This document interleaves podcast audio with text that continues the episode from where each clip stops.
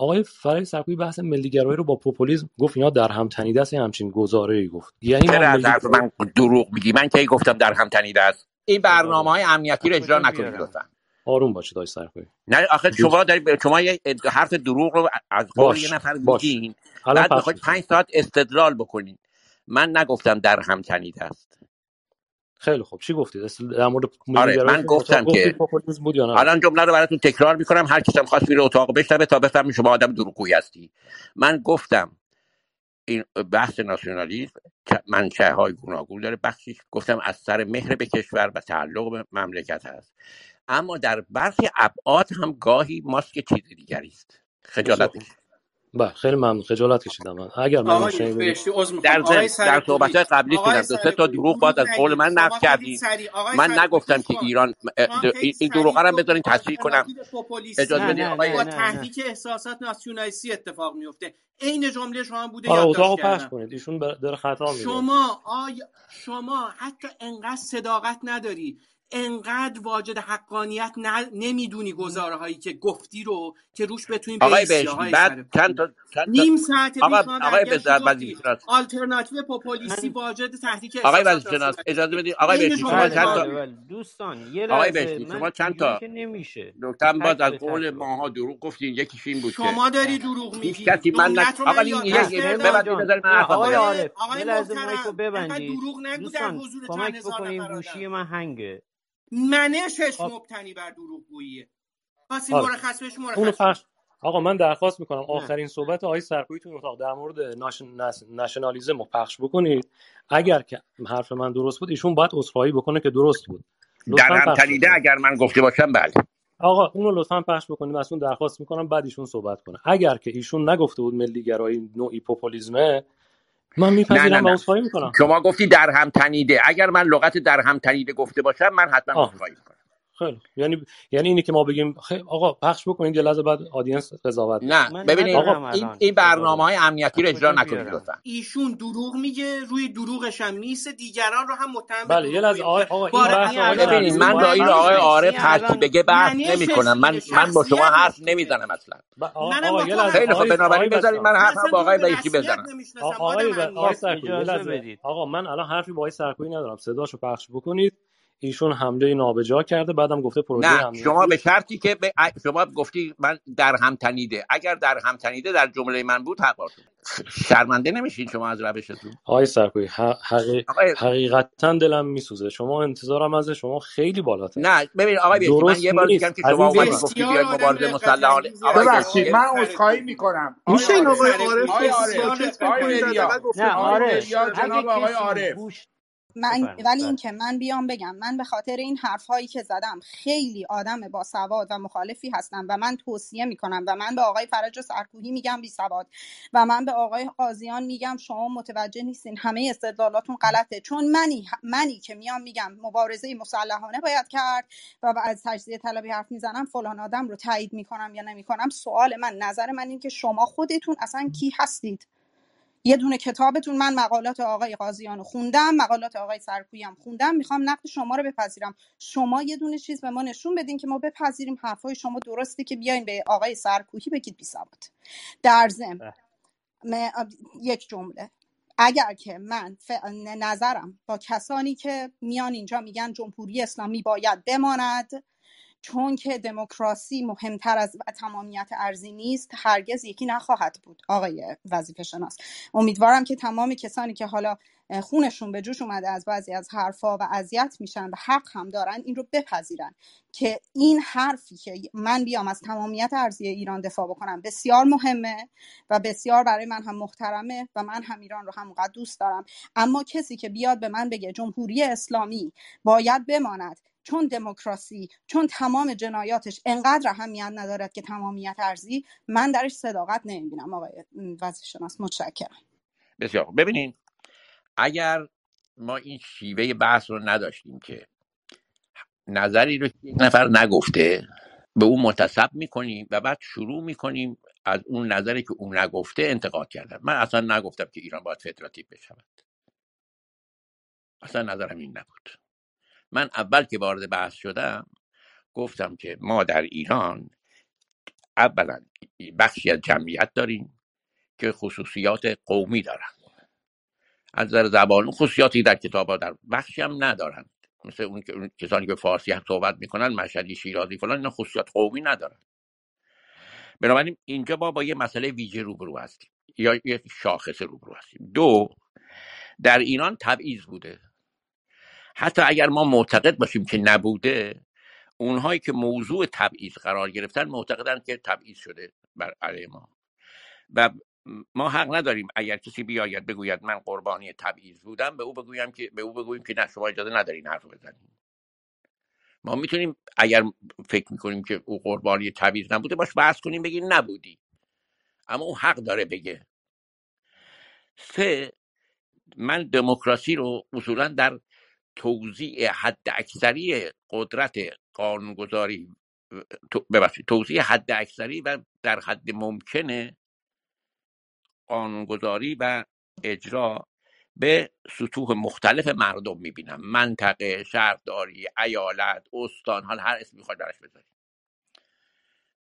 این به نظر من من اینو گفتم. بعد گفتم که حالا بحث ائتلاف بود.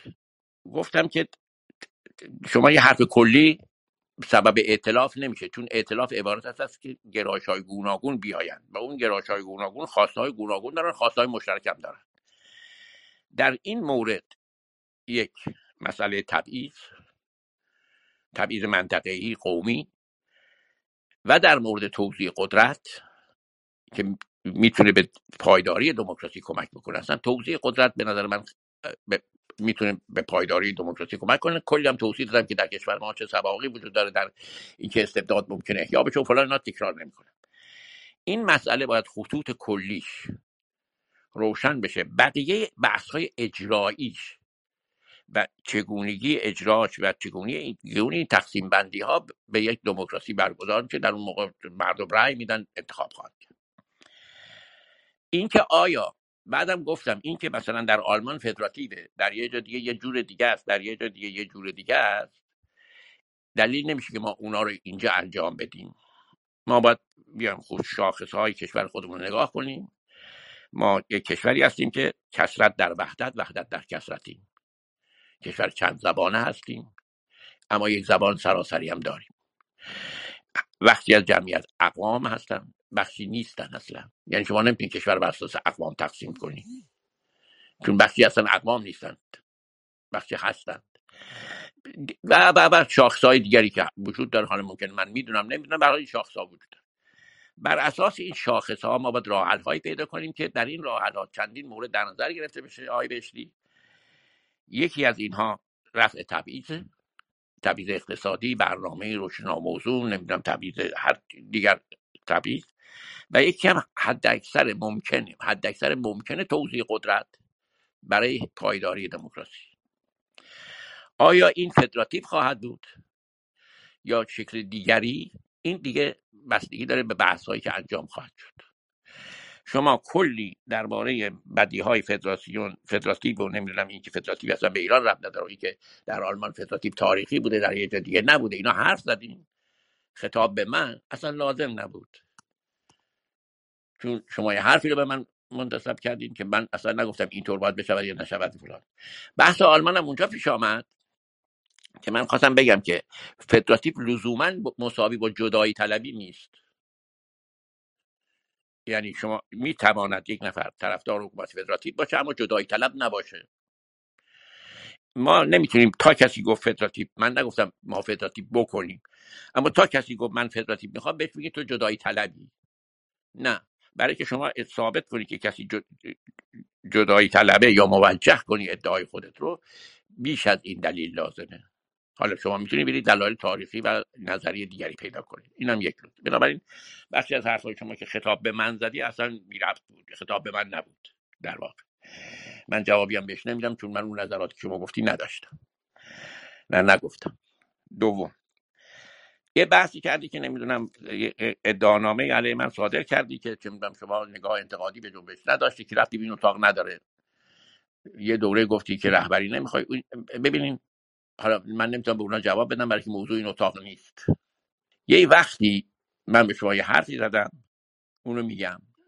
یه زمان شما اومدی بودی در موقع که جنبش بود تظاهرات خیابانی بود. ببخشید جنبش بود من خستمه.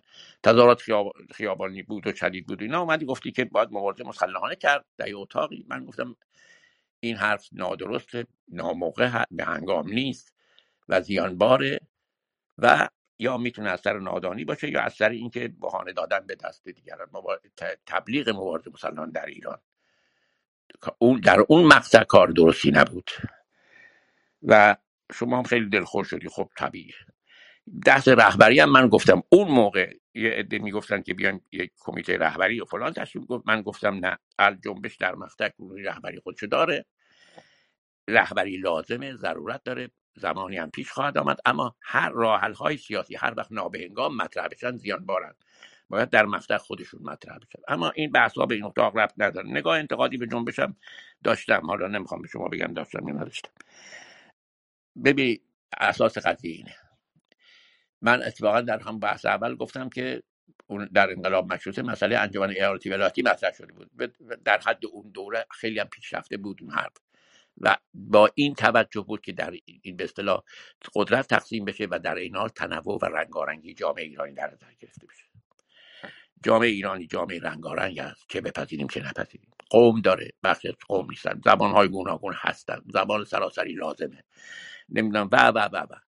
این رنگارنگی و تنوعی که در جامعه ایران هست راه های خودش رو میطلبه بحث من همش این بود که این راه ها رو نمیشه با سکوت برگزار کرد. بحث من در جواب آقای قاضیان بود. من گفتم آقای قاضیان در یک ائتلاف اگر البته اگر اون آلترناتیو بخواد دموکراتیک باشه و بیانگر این رنگارنگی ها باشه باید خطوط اصلی حل این مسائل روشن بشه. چرا؟ خطوط اصلیش. چرا؟ برای که من معتقدم. گذار از جمهوری اسلامی به یک جامعه دموکراتیک. یکی از شرایط اصلیش این هست که آلترناتیوی که این گذار رو مدیریت رهبری حالا هر اصطلاحی که می‌خوای برش به کار ببرین مهم نیست. می‌کنه خودش هم در ساختار خودش هم در برنامه خودش هم در محتوای خودش دموکراتیک باشه.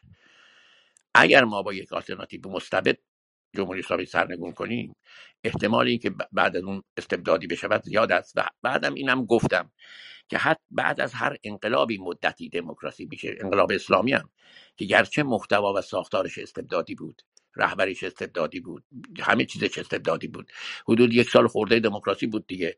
چرا؟ چون این نیروی جدید باید خودش رو تثبیت بکنه نهادهای خودش رو به وجود بیاره چه یک زمان میطلبه.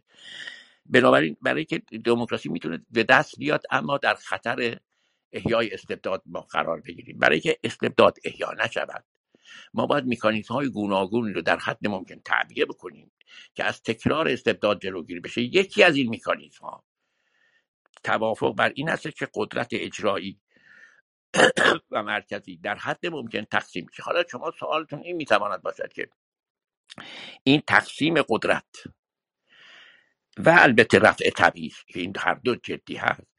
چگونه و در چه فرمی مطرح میشه؟ من گفتم این یک چیزی که یک راحل هایی باید پیدا بشد که من الان ندارم که به شما بدم که این راحل ها باید متناسب با شاخصه های جامعه ایرانی تدوین بشه.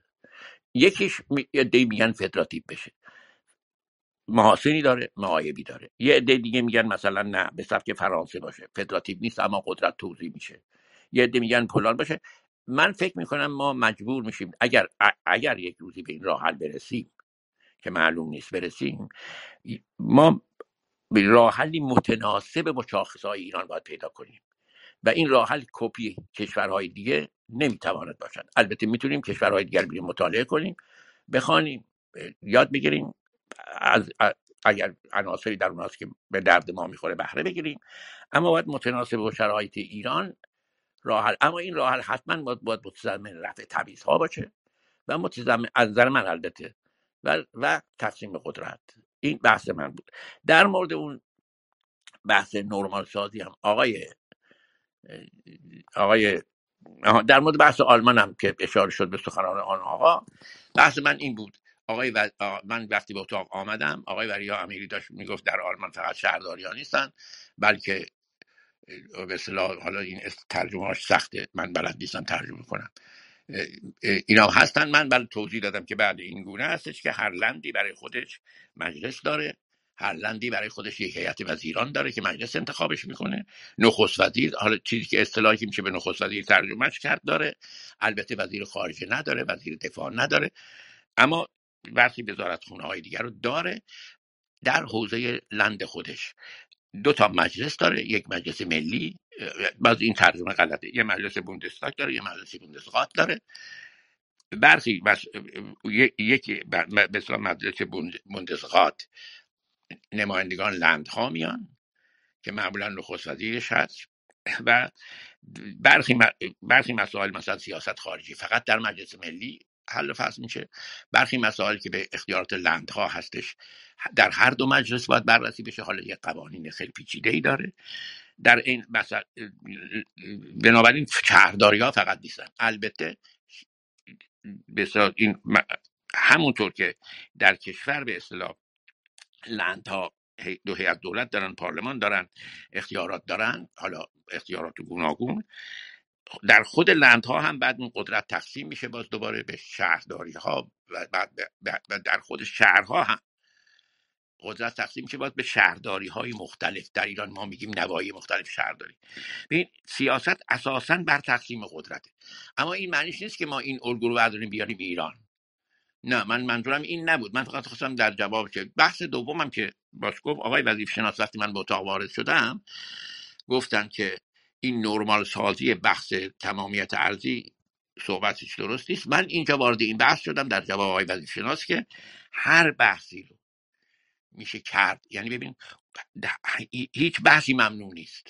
درباره هیچ همه بحث ها باید آزاد باشه. عمل یه بحث دیگه است یعنی اگر مثلا آزادی بیان شما در هر موضوعی می‌تونی بحث کنی. اما مثلا اگر شما رفتی خشونت انجام دادی بر اساس این و قانون دموکراتیک خشونت رو ممنوع کرده بود شما عمل انجام دادی. اونجا محاکمتون می‌کنن.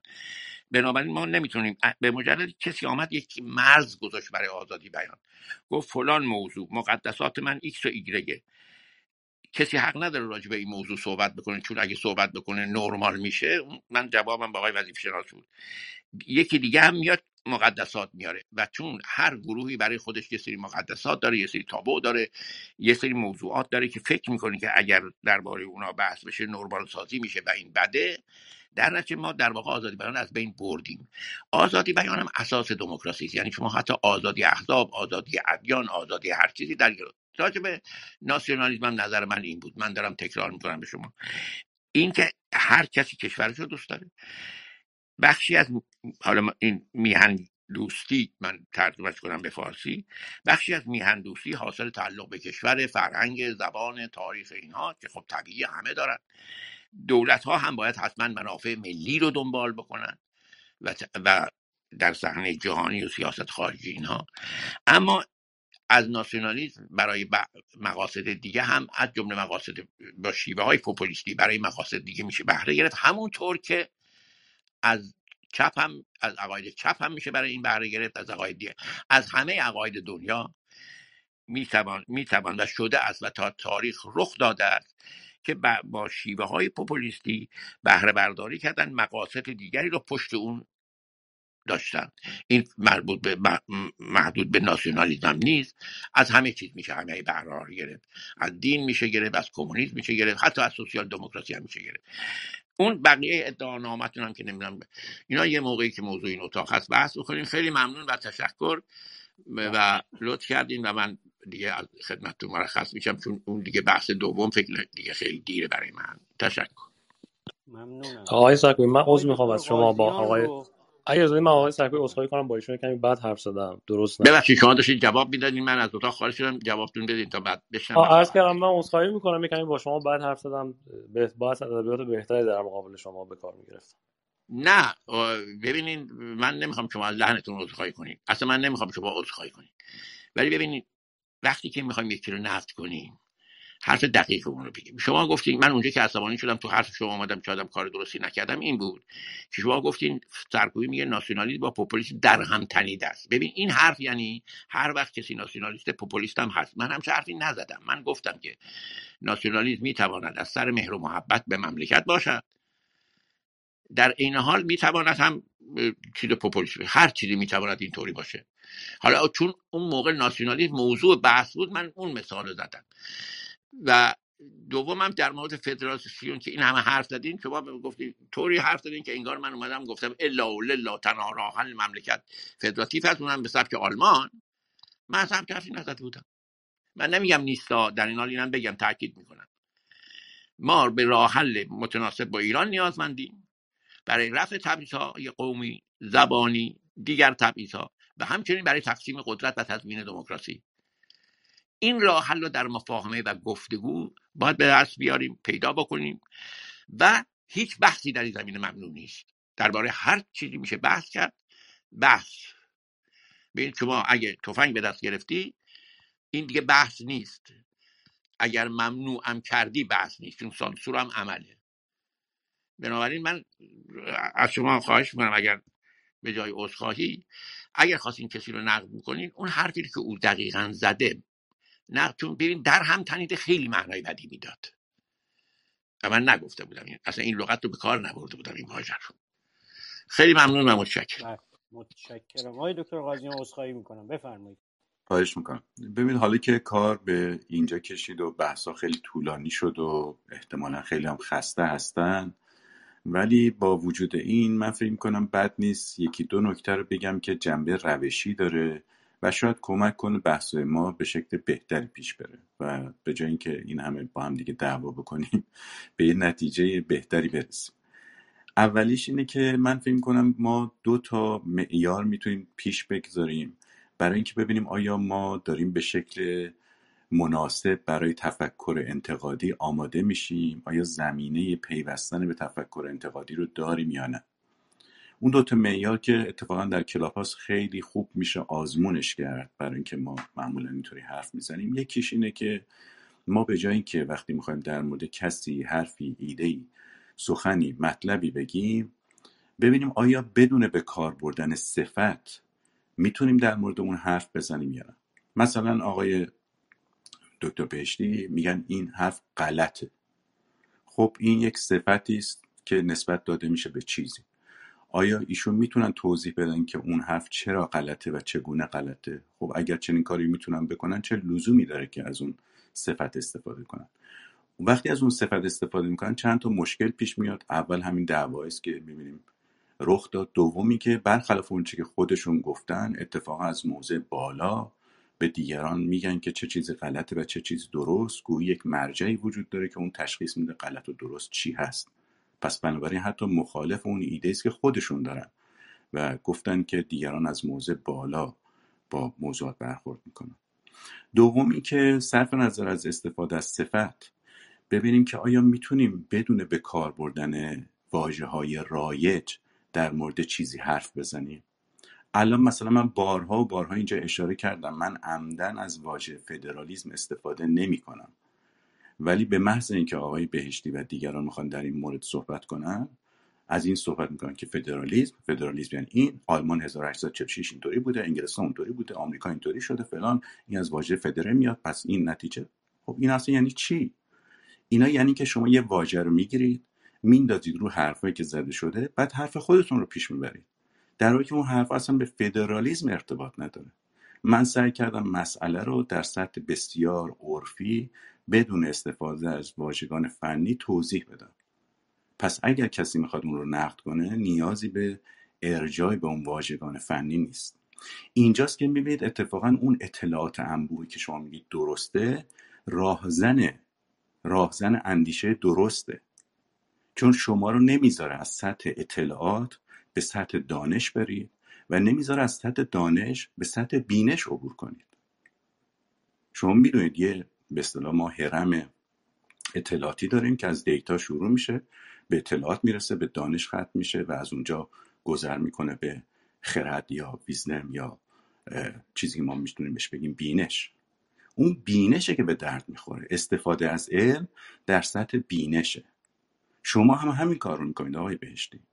شما بارها تحقیقاتی می‌بینید که نشون میده اتفاقا مثلا جنبش هایی که خشونت پرهیز هستن یا کمتر از خشونت استفاده کردن موفق تر بودند. ولی شما از اون به اصطلاح پیروی نمی کنید چرا؟ چون علم برای گزینشه شما میرید به تحقیق دیگری ارجاع می‌دید و میگید که بله باید خشونت کرد چون خشونت موفقیت آمیزه و الی آخر. پس می‌بینید همونطور که توضیح دادم علم برای گزینشه برای انتخاب شماست. نه برای پیروی کوهکورانه که چون در علم چنین چیزی گفته پس ما میریم دنبال می‌کنیم. آدمیم انسانیم جامعه های انسانی داریم. بر اساس اطلاعاتی که علم به ما میده تصمیم می‌گیریم که حالا چیکار بکنیم. این تازه در مورد علوم دقیقه است که کاملا مکانیکیه یعنی آینده همیشه متکیس بر گذشته. یعنی گذشته در آینده تکرار میشه. اما در مورد علوم اجتماعی و تاریخی چنین منطقی وجود نداره. اگر هزار بار هم یک به جدایی خواهی به جنگ کشیده شده باشه این معنیش نیست که بار هزار و یکم هم چنین اتفاقی خواهد افتاد. فقط احتمال بیشتری داره. همین نه چیزی بیش از این. بنابراین با اتکاب به انبوه چیزهایی که شما میگید درسته به هیچ وجه نمیشه تصمیم گرفت تصمیم توجه داشته باشید. تصمیم گرفت که ما می‌خوایم این کارو بکنیم یا اون کار اونا فقط به ما تنبهاتی میدن که ما بهتر بتونیم تصمیم بگیریم. ولی ما می‌تونیم تصمیماتمون اتفاقا برخلاف همه چیزهایی باشه که تا حالا دونستیم. برای اینکه ممکنه کشف بکنیم که اونا به چه دلیل مثلا راه حلشون به خشونت کشید و حالا ما به شیوه عمل کنیم که راه حلمون خشونت آمیز نباشه. فکر کنید اولین یا دومی یا سومین موردی که شروع کردن تصمیم گیری در این مورد به انبوهی از مطالعات تاریخی ارجاع کردن یا متکی شدن بر اونا همیشه یک بار اولین بار رخ میده. تاریخ اصلا یعنی همین. و اگر قرار بود هیچ وقت رخ نده و همیشه متکی بود به گذشته همون که گفتم هیچ چیز تغییر نمی‌کرد. همین که ما تغییر رو می‌بینیم یعنی آدم ها در یه جاهای تصمیم می‌گیرن برخلاف گذشته عمل کنن. تصمیم می‌گیرن.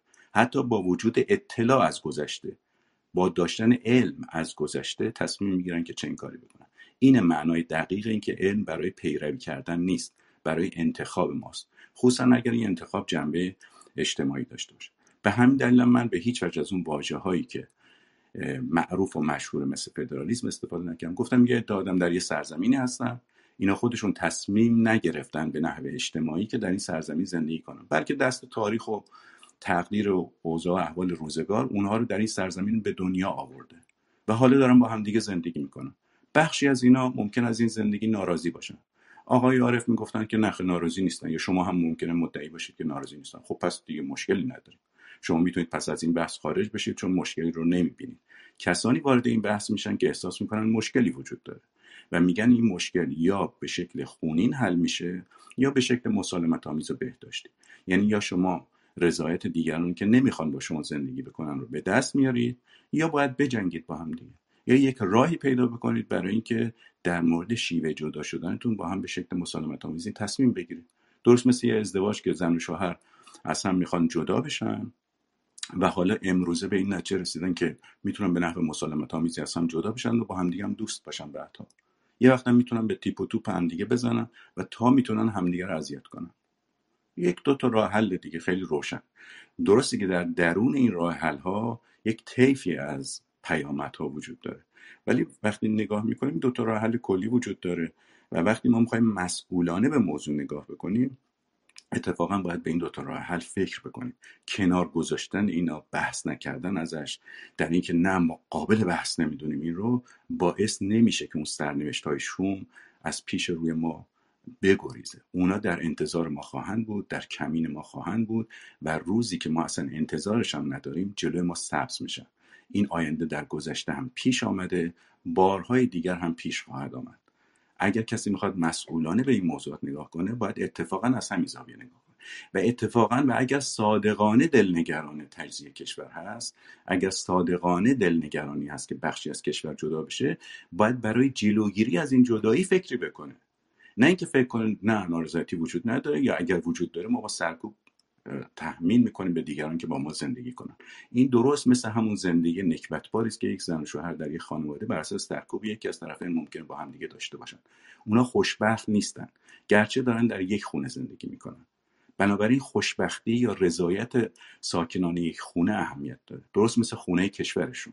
اگر این آدمایی که در گربه ایران دارن با هم زندگی می‌کنن از رضا زندگی با هم دیگه خوشنود نیستن اون که اهمیت داره. اگه احساس خوشبختی نمی‌کنن. اگر به زور شما می‌خواید اینا رو با هم نگه دارید و اونا احساس خوشبختی نمی‌کنن این عدم خوشبختی خیلی مهمتر از این است که اینا دارن در یک پارچه خاک زندگی می‌کنن با یک پارچگی. درست مثل اینی که در یه خونه دارن زندگی می‌کنن ولی پدر همدیگر رو دارن در میارن. ما می‌خوایم از کنار هم بودن همدیگر لذت ببریم و رضایت داشته باشیم. اگر گروهی ندارن باید براش فکر کنیم. حالا اسم شما اینو اسمش بذار فدرالیسم غیر فدرالیسم. هیچ اهمیتی نداره. به همین دلیل که وقتی شما از اون واژه ها از اون اطلاعات از اون دانش تاریخی می‌خواید استفاده کنید چون جنبه بینشی این ماجرا رو نادیده می‌گیرید اون اطلاعات و دانش اتفاقا راهزن شما میشه. به جای که کمک بکنه به حل مسئله شما رو درگیر می‌کنه. شما رو اسیر می‌کنه در حد اون اطلاعات و دانش هایی که دارید. در حالی که ما باید از سطح اطلاعات و دانش عبور کنیم به سطح خرد و بینش و بتونیم از اونا به شیوه درستی برای حل مسائل عملی زندگی خودمون استفاده کنیم. می‌بینید که این خیلی ساده است ربطی به اینکه من تحریف کنم علم رو نداره. این راه معمولی است که جامعه ها طی می‌کنن در مواجهه با علم. من فکر کنم این شیوه مفیدتر و مسمر ثمرتره در بحثا تا اینکه از بالا و با استفاده از صفات یا استفاده از واژه های جا افتاده بخوایم مسئله رو توضیح بده ممنون.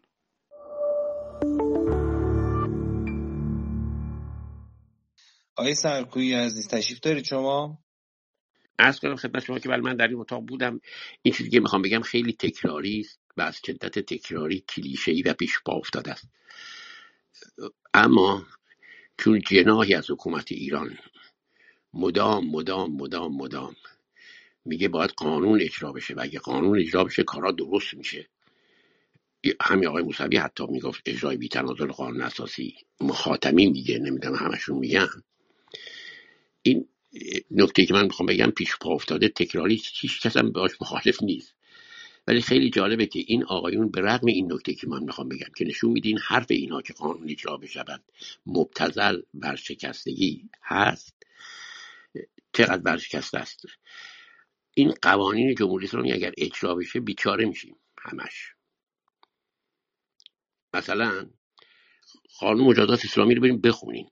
مسببه مجلس که شورای نگهبانان برای صحیح گذاشته. اینو تماما شما زندان که بودی من نماز نمیخوندم این دفعه میگم. خب طبق آینامه زندان که باز مسببه شورای زندان هست مجلس به شورای زندان این اختیار داده که این آینامه رو بحث بکنه یعنی قانون هست. کسی که نماز نمی‌خونه باید شلاقش داد. نمی‌زدن ولی چون خیلی ها نمیخوندن. حالا به هر دلیل. که می‌دونم تیکه فطریه. چیه؟ بهش میگن آخر شب خستم شده. کسی از دین بر مرتد فطری حکمش اعدامه قانون مجازات اسلامی رو بخونه خب اینا می‌دونستن من مرتدم من خیلی ها بودن. نمیکشتن ما رو.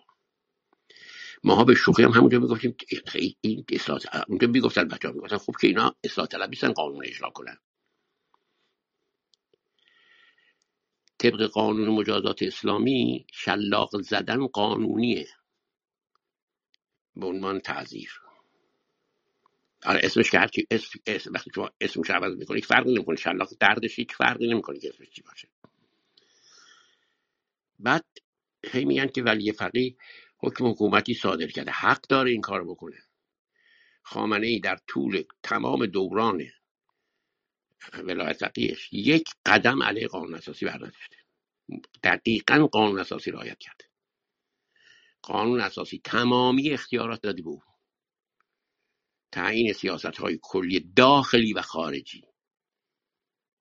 تعارف چرا به هم دیگه می‌کنیم لذا این هممون می‌دونیم یعنی قانون هر چیزی که قانون شد که خوب نیستش که.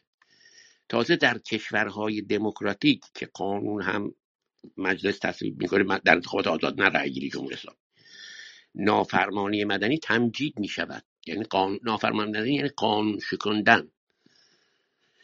من چند باری مثال در اتاق دیگه زدم. ببینید آلمان خیلی سخت آلمانی ها بس قانون وضع می‌کنن ما ایرانی ها میگیم قانون برای شکستن و رعایت نکردن. اینا واقعا قانون رعایت می‌کنن اینا ذهن اینا, اینا قانون قانون تو آلمان اصلا با همه اروپا فرق داره. طبق قانون شما باید هفت برید مدرسه در سنی که هست. این اگه نریم میان می‌گیرن می‌برن تو مدرسه. روزای جمعه هم که می‌دونی اینجا تعطیل نیست. بچه باید بره مدرسه. خب یه جنبش شروع شد از دو سال پیش که خیلی هم گسترش پیدا کرده. به نام فرایدی فور فیوچر جمعه برای آینده. گفتن ما جبه ها نمیریم مدرسه. این یعنی قانون شکنی ها. تظاهرات میایم بکنیم برای محیط زیست جنبش بسیار گسترده است. اکثر جمعه ها هم برگزار میشه. خیلی از مدارس هم تعطیل میشه اینطوری. پلیس موظف جلو این کار بگیره طبق قانون. ولی نمی‌تونه بگیره نمی‌گیره. دولت مردان حزب ما دست کم این, تهم... این, این نافرمانی مدنی تمجید می‌کنن. قانون شکنی رو. تو آلمان شما اگه تو آلمان زندگی کرده باشه می‌دونی که اگه کسی بگه قانون شکنی خوبی یعنی چی؟ یعنی پدرش در میاد. ببینید بنابراین قانون این نیستش که حالا ما می‌تونیم به تاریخ برگردیم قانون در ایران چه معنی میده فلان فلان فلان بگذاریم. من خواستم اینو بگم که این اصلاح طلبایی که میگن قانون قانون قانون ولی نمیگن به مردم که تو این قانون چیه. میگن آقا قانون اساسی اشتباهات را چیز کرده آزاد کرده نکرده دروغ میگن. قانون اساسی گفته مگر اینکه مخل به اسلام نباشد. تشخیصش با کیه؟ بعد اینا قانون اساسی خودش گفته هیچ کسی به جز شورای نگهبان حق تفسیر من نداره. و بعدم خودش گفته شش فقیه شورای نگهبان رو رهبر تعیین می‌کنه. شش حقوقدانش هم رئیس قوه قضاییه که در واقع عملا رهبر چون رئیس قوه قضاییه رو کی تعیین می‌کنه؟ رهبر. خب مجلس آقای سرکوی مجلس انتخاب می‌کنه. رئیس قوه قضایی معرفی می‌کنه به مجلس. بله خب معرف خب رئیس قوه قضایی بله. بله خب رئیس قوه قضایی بعد مجلس رأی میده بله. این از این همین کلکاست کلک شرعی. اون داستان شنیدی که یارو میرم گوسفند میدوزید. بعد نظر می‌کرد. ما که هر چی بگید شما ما اصلاح طلبا یا دروغو می‌کنیم آقای نه دروغ من نگفتم دروغ. می‌خوام یه جوکی برات بگم. یارو می‌رفت گوسفند میدوزید بعد گوشتش نظر می‌کرد. یکی گفت چرا این کارو گفت ببین ما میدزدیم. خب یه گناه انجام میدیم. گوشتش نظر می‌کنیم. ثواب میشه. دنبش هم نصیب ما میشه. ببین اصلا من کلاشهریه دیگه که داستان دیگه کلاشهری که دیگه می‌دونی داستان شد ببین عزیز من شما وقتی میگی رئیس قوه قضاییه وقتی میاد عده خاصی رو معرفی می‌کنه مجلس اجازه نداره بیرون از لیست کسی رو تعیین کنه. من عین انتخاباته شورای نگهبان میاد پنج نفر تعیین می‌کنه سه نفر تعیین می‌کنه به اینا رأی بدین. این که انتخابات نیست که بعد به اضافه اصل تفکیک قوا که در انقلاب فرانسه بوده مونتسکیو و اینا. ما نداریم تفکیک قوا. قوه قضایی که قانون می‌خواد اجرا کنه مستقل نیست که. رئیس رهبر انتخاب می‌کنه دیگه طبق قانون است بس تازه حتما هم باید رو فقیه باشه. یعنی تبعیض مردم عادی حق ندارن. یعنی یه قوقدانی که فقیه نیست نمی‌تونه رئیس قوه قضایی بشه. بحثا دیگه نکنیم با هم. ببینید منظورم اینه. قوانینی که مجلس ببین قانون اساسی گفته که مجلس به همین افتضاح رأی گیری میشه که هست. شورای نگهبان چیز می‌کنه. مجلس هم اومد یه سری قوانین تصویب کرده. قانون مجازات اسلامی مجلس تصویب کرده. وقتی میگه مخل به مبانی اسلام نباشه میگه تفسیر میگه آزادی بیان هست مگر آنکه مخل به مبانی اسلام نباشد تفصیل آن را قانون تعیین می‌کند. یعنی مجلس. مجلس اومده قانون مطبوعات تصویب کرده دیگه. طبق این قانون مطبوعات چیز ممنوعه. ببین طبق این قانون قانون مطبوعات ایران تنها قانونیه که نه تنها میگه چه چیزهایی نباید نوشته شود و منتشر شود که در خیلی از قانونهای مطبوعات حکومت های استبدادی هست. میگه اصلا شما موظف این چه چیزهایی بنویسین. شما که دیگه ایسا قانون مطبوعات خوندی دیگه منم خوندم می‌دونیم میگه شما باید سیاست نه شرقی نه غربی رو تبلیغ بکنید شما باید مبانی اسلام رو تبلیغ بکنید یعنی سری باید هم داره به مطبوعات. تا سال وزارت شاد در مورد باید ها سختگیری نمی‌کنه. بنابراین ببینیم مشکل قضیه اینجاست که تما... که قوانینی که جمهوری اسلامی داره اگر اجرا بشود بعد از این بدتر می شود خواست اجرای قانون یعنی خواست بریدن دست دوست سنگسار کردن زنان بستن اکثر نشریات حتی اصلاح طلبها اعدام مرتد. و و و و بعد آقای خامنه کجا خلاف قانون اساسی عمل کرده؟ همه این حقوقی که بوده حقش بوده. میگن جلسه سران قوا طبق قانون اساسی نیست. بگه همه چیز تو قانون اساسی که همه این نمی نمی‌نویسن که؟ رهبر حق دارد بخشی از وظایف خودش رو طبق قانون اساسی به یک نهادها یا کسانی محول بکنه. رهبر باید خطوط سیاست کلی داخلی تعیین بکنه اقتصادی فرهنگ همه چی. وقتی شما جلسه سران قوا مح- محول می‌کنه. این حقش طبق قانون. بنابراین من خواستم اون موقع اینو بگم که طبق این بحث حرمت و منزلت قانون اتفاقا کشور ما یکی از کشورهایی است که قانون رو به شدت اجرا می‌کنن بله در مورد مبارزه با فساد اینا اجرا نمی‌کنن. اون جایی که به نفعشونه جنبه سرکوب داره قانون رو اجرا می‌کنن. شما اجازه نداری تظاهرات کنی مگر اینکه وزارت کشور بده اجازه بده این قانونه. این کسانی که آمدن تظاهرات کردن تو خیابونا بدون اجازه وزارت کشور قانون تظاهرات کردن. تمام شد رفت. حرف همین میگه آقا شما بیا از من اجازه بگیر اجازه هم نمیدم بهت چون تشخیص من اینه که تو مخل به مبانی اسلامی. خب تمام شد دیگه. ببین شما اگه بخوای یه حزب درست کنی مؤسسان حزب باید التزام عملی نه فقط نظری به بلی فقیه داشته باشن. بنابراین بعد اگه بخوام حزب درست کنم کشور میگه آقا تو چیکار این وسط راست میگی دیگه. این قوانین جمهوری اسلامی اینه. حالا شما می‌تونی بگی بر دوز رو نمی‌گیرن. طبق قانون باید بگیرن. منظورم دوزای بزرگ راندخار خب معلومه نمی‌گیرن. چون شبکه راندخاری اینا. ولی در بخش سرکوب مردم چرا؟ این کار کردن. و به همین دلیل هستش که دیگه حتی آقای موسوی هم میگه این قانون باید عوض بشه. کلش باید عوض بشه. چون اساس این قانون ببین این چیزی که شما بهش میگین قانون و اصلاح طلب آقای خاتمی خواستار اجراشه میگه همه قوانین کشور باید از شرع اسلام و فتوای مجتهدین جامع و شرایط استخراج شوند.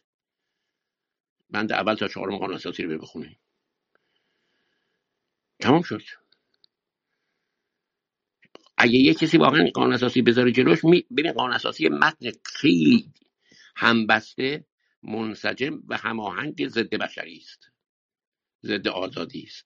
قانون اساسی جمهوری اسلامی همون دارن اجرا می‌کنن. یعنی ساختار حول او شکل گرفته. میگین حالا من اینو می‌فهمم. ببین که در کشورهای دموکراتیک هم قوانین که هست خب بخشش نادرسته همین قوانین که همه مجالس تصویب که درست برای همین هم تغییرش میدن.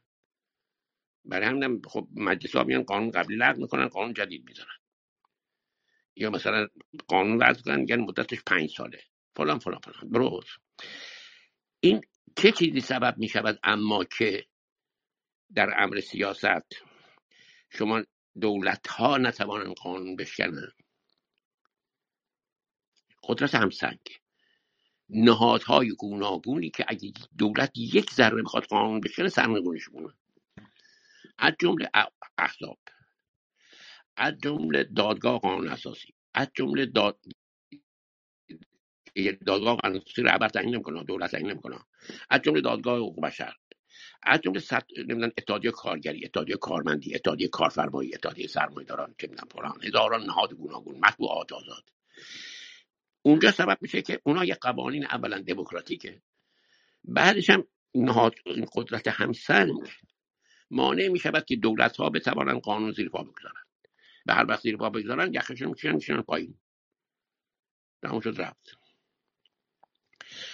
لذا وگرنه خیلی از دولت مد اروپای غربی هم تمایل دارن که قانون زیر پا بذارن یواشکی. ولی نمی‌تونن. هنوز برنگذاشته فراکسیونهای مجلس میکشنش پایین. چون حضور دارن چون وجود دارن بنابراین این بحث قانون و منزلت قانون در ایران اصلا بی رفت مطرح میشه ببخشید این از این. اما راجع به بحث خشونت من دو تا کلمه برای این بحث مفصل گفتم که نمی‌خواستم وارد بحث خشونت. سه تا دلیل داره که من امشب توانایی ندارم وارد این بحث خشونت بشم یکی این که در عرض این چند ماه گذشته حداقل 5 6 هزار تا آدم حالا کمتر حالا حداقل نمی‌دونم 700 800 هزار نفر مدام برای من پیغام دادن و حتی نوا بخشی از ضبط شده رو فرستادن که این آقایی که اسم مستعارش بهشتی هست میره تو اتاقای گوناگون. از قول من حرفهایی نقل می‌کنه که نزدم یه سرکوهی اینو گفته و من تو عمرم نگفتم این حرفا رو. و بعد اون حرفا رو کوبیده قهرمان شده.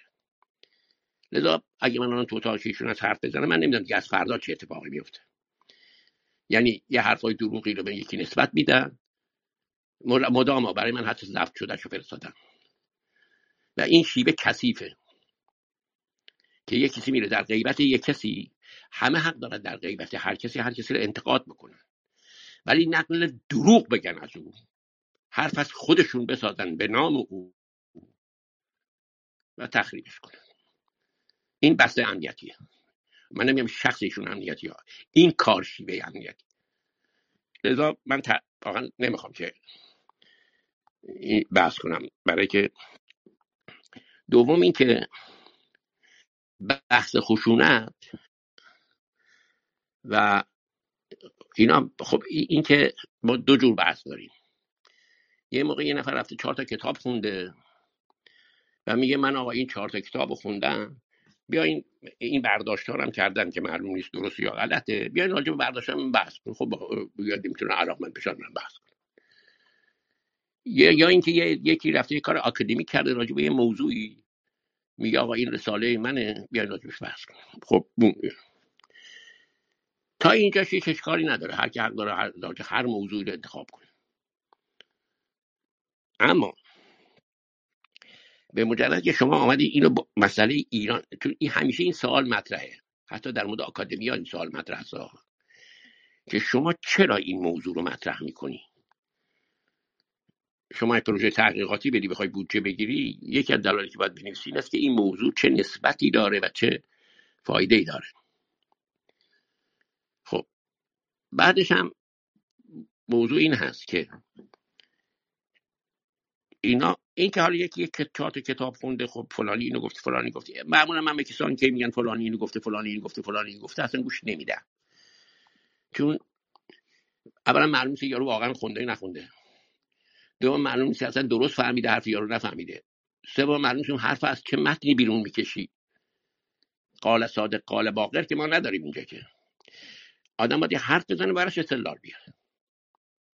البته خیلی خوبه که آدم بره مطالعه کنه. ولی وقتی که درونی کرده باشه جذب کرده باشه. بعد در قالب استدلال خودش بگه البته مأخذم باید ذکر بکنه اگه خوبه. لذا این بخش بحث رو بذاریم کنار. میمونه این که واجه هایی که ما به کار می‌بریم ما باید تعریفش کنیم اول. خشونت یعنی چی؟ به چی میگیم خشونت؟ خب خشونت چی هست مثلا ما از چه می‌دونم این که شما در خیابان لاستیک آتیش بزنین به یکی ممکنه بگو خشونت تا مبارزه مسلحانه که تفنگ دستش هست و برنامه ریخته برای اینکه من برم یکی رو ترور کنم یا مثلا فلانجا منفجر کنم. ولی می‌دونید بین فاصله لاستیک زدن و اون هزار تا چیز دیگه وجود داره. یعنی کدومش خشونته؟ ای- این اولا آدم باید روشن مشخص کنه که نیست در این بحث. یعنی در صحبت که من شنیدم. بعد مسئله این هست که آیا خشونت رو تاکتیک می‌بینیم یا استراتژی می‌بینیم؟ من, من این حرف رو می‌زنم. یه واقعا یه اتاق دیگه بذاریم در این باره بحث کنیم. من دوست دارم آقای منظرپور باشه چون نمی‌دونم هستن یا نیستن الان چون اون جمله که اون من وقتی وارد اتاق شدم آقای منظرپور یه جمله گفت خیلی منطقی بود. گفت در ایران به جز با انقلاب نمیشه از این نظام گذر کرد. و در هر انقلابی هم یه مقدار خشونت هست. این درسته. همه انقلاب ها حتی حالا این که این استراتژی بوده یا تاکتیک بوده وقت مهمه. من همه جوونیمو در این بحث گذرانده بودم. ما یادتون باشه که ما از نسل دهه چلیم که درباره مبارزه مسلحانه کار می‌کردیم دیگه. اون موقع این رفقای ما یه اصطلاح داشتن. می‌گفتن که کسی که میاد بحث مبارزه مسلحانه دارم از مبارزه مسلحانه صحبت می‌کنم که یکی از اشکال خشونت نه از خشونت و میره می‌کنه. این بحثش جدیه اینی که میشه تو کافه میشینه و میگه باید بریم مبارزه مسلحانه کنیم مشکوکه. ببینیم. چون این بحث بحث همینطوری نیستش. گفتم اگه به عنوان یه بحث آکادمیک یکی مطرح کنیم اب نداره من من به عنوان یه بحث آکادمیک می‌خوام برم راجع خشونت در انقلابات مطالعه کنم و بعد بیام نظراتم بگم. تا اینجاش درست. هر کسی حق داره. وقتی اینو میاد کسی نسبت در رابطه با ایران میگه و وضعیت کنونی میگه. اون وقت من نگاه می‌کنم این کیه؟ اصلا واقعی این آدمه؟ چه منظوری رو داره دنبال می‌کنه؟ چرا اکنون داره میگه که مسئله مطرح نیست؟ این حرف که سرکوب شدیده پس حتما رادیکال میشه حرف مزخرفیه. برای که خیلی موقع سرکوب شدید به انفعال بعدی به می‌رسه. اینجوری نیست که هر وقت سرکوب شدیده مبارزه رادیکال میشه. نه برعکسش هم هست. صد بارم اتفاق افتاده. تو خود تاریخ ما هم اتفاق افتاده. بنابراین اون موقعی که بحث خشونت بحث به اصطلاح مبارزه مسلحانه آره اون موقع اصطلاح خشونت ما نمی‌گفتیم. مطرح بود. و کتاب های زیادی هم در این باره بود و اینا. این بحث جدی در رابطه با پاسخ یک پرسش مطرح شده بود. نه همینطوری. گفتم من بخش آکادمیش جدا می‌کنم. حتی هر کسی بره تحقیقات آکادمیک کن در هر چیزی درش کن جامعه رو تحلیل کرده بودن. به درست غلطی بذاریم کنارا. و آمده بودن گفته بودن که الان در این موقعیت که ما هستیم این شاخص های یک دو سه چهار کتاب مثلا پویال رو بخونیم ایجاب می‌کنه که برای پرسش هایی رو صد صدی رو در مقابل ما وجود دورده که برای شکوندن این صد ما باید مثلا یکی از چیزهایی که جدنی هم خیلی در بار نوشته اینه که می‌خوام بگم که این با نسبت مطرح میشه این بحث. ببین اون موقع گروه های چریکی آمریکای لاتین و اینا در دیکتاتوری های مختلف نمی‌توانستن حرفاش رو به مردم برسونن. ما می‌خواستیم با کارگرها حرف بزنیم. می‌خواستیم بریم تو کارخونه ها خب نمیشه می‌گرفتن. لذا اومدن گفتن چی؟ گفتن تبلیغ بس. این اینم یه تاکتیک ها. تبلیغ مسلحان یعنی چی؟ یعنی من میرم کارخونه رو می‌گیرم اعلامیه پخش می‌کنم میام بیرون. خب طبیعتا اگر اون گارد به من تیرانداز کرد میزنمش. چرا؟ برای که نمی‌ذاره من برم خودم با کارگرا صحبت کنم. من می‌خوام اعلامیه پخش کنم. کاری که شما توی اینترنت دارن راحت می‌کنید. بسیار رفقای ما رو برای موقع پخش اعلامیه تیر زدن. همین شهدای چریکی که در تاریخ می‌خونی. نمی‌خوام وارد این بحثا بشم. میگم این بحثا مفصله.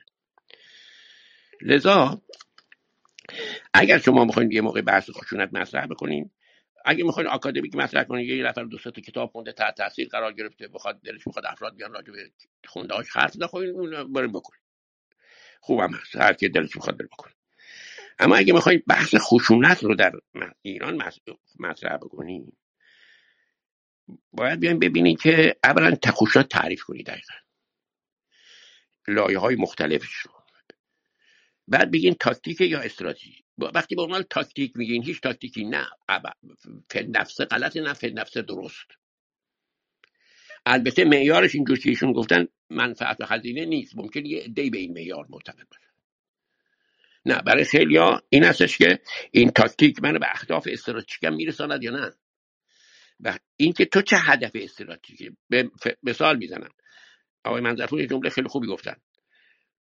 گفتن که از جمهوری اسلامی باید گذر کرد ممکن از طریق کودتا هم گذر انجام بشه. راست میگه که خب ممکن یه کوتا کنم. اما من موافقش نیستم. چرا نیستم؟ برای که من می‌خوام به سوی دموکراسی گذر کنیم. و وقتی هدف من دموکراسی است و مبتنی بر اعلام حقوق بشر چه و چه و چه استراتژی رو میرم دنبالش که به اون برسه. لذا منفعت زیان اینجوری نیستش داستان. این حرفش ساده است کردم یه چیزی یاد گرفت یاد میگه نه. ببینین اینکه شما از یک حرکت چه هدفی داری؟ ممکنه نرسی به هدف تا ولی حالا هدف اینه دیگه.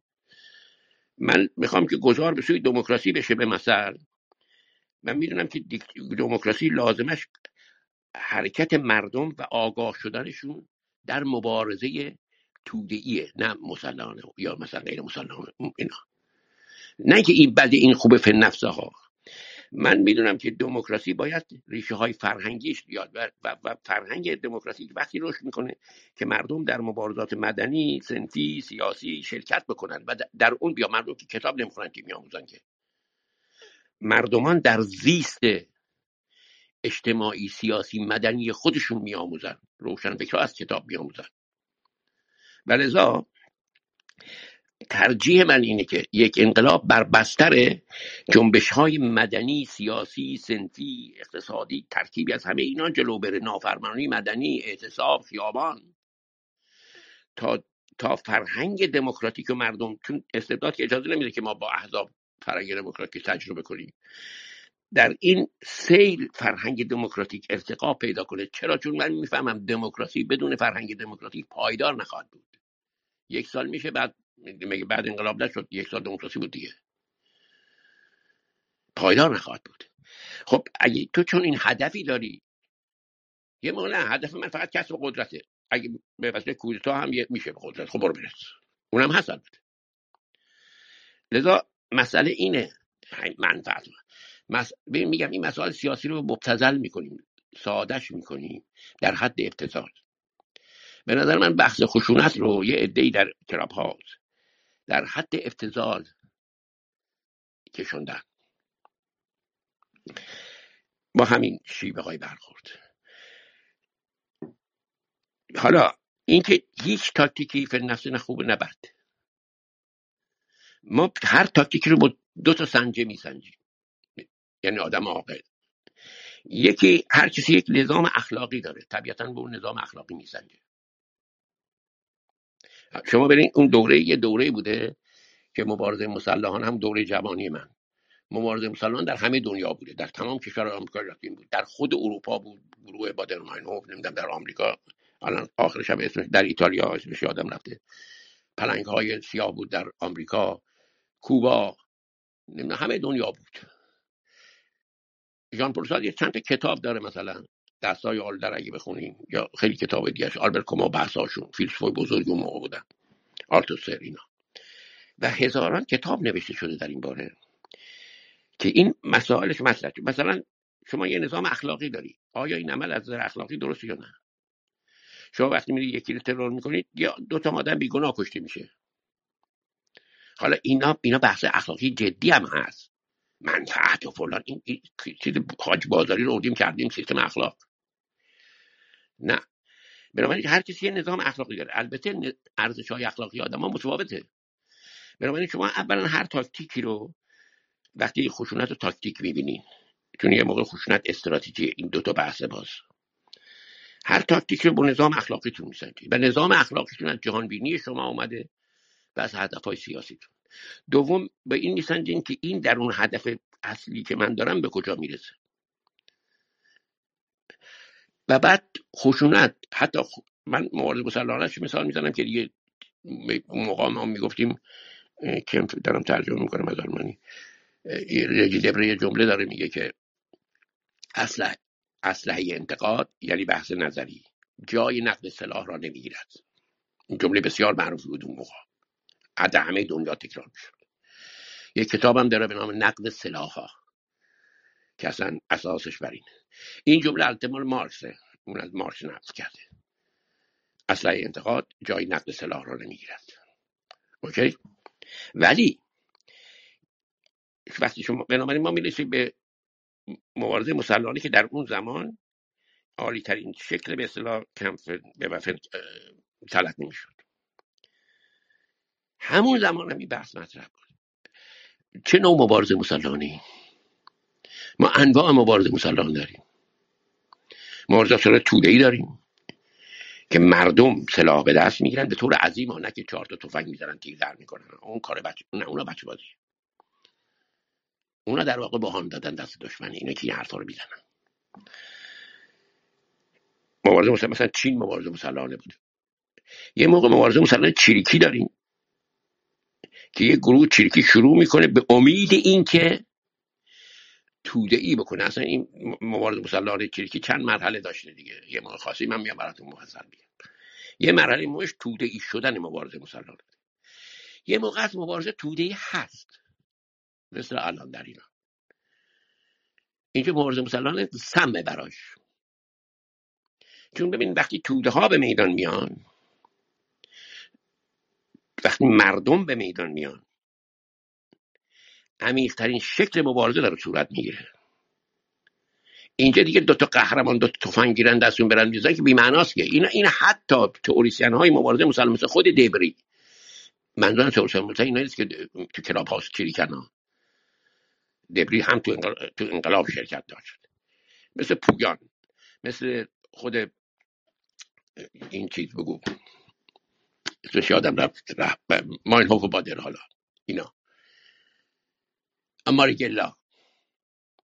اینا کسانی بودن که مبارزه مسلحانه رو تئوریزه می‌کردن و کشتن شدن همشون در این راه کلاب هاوسی نبودن.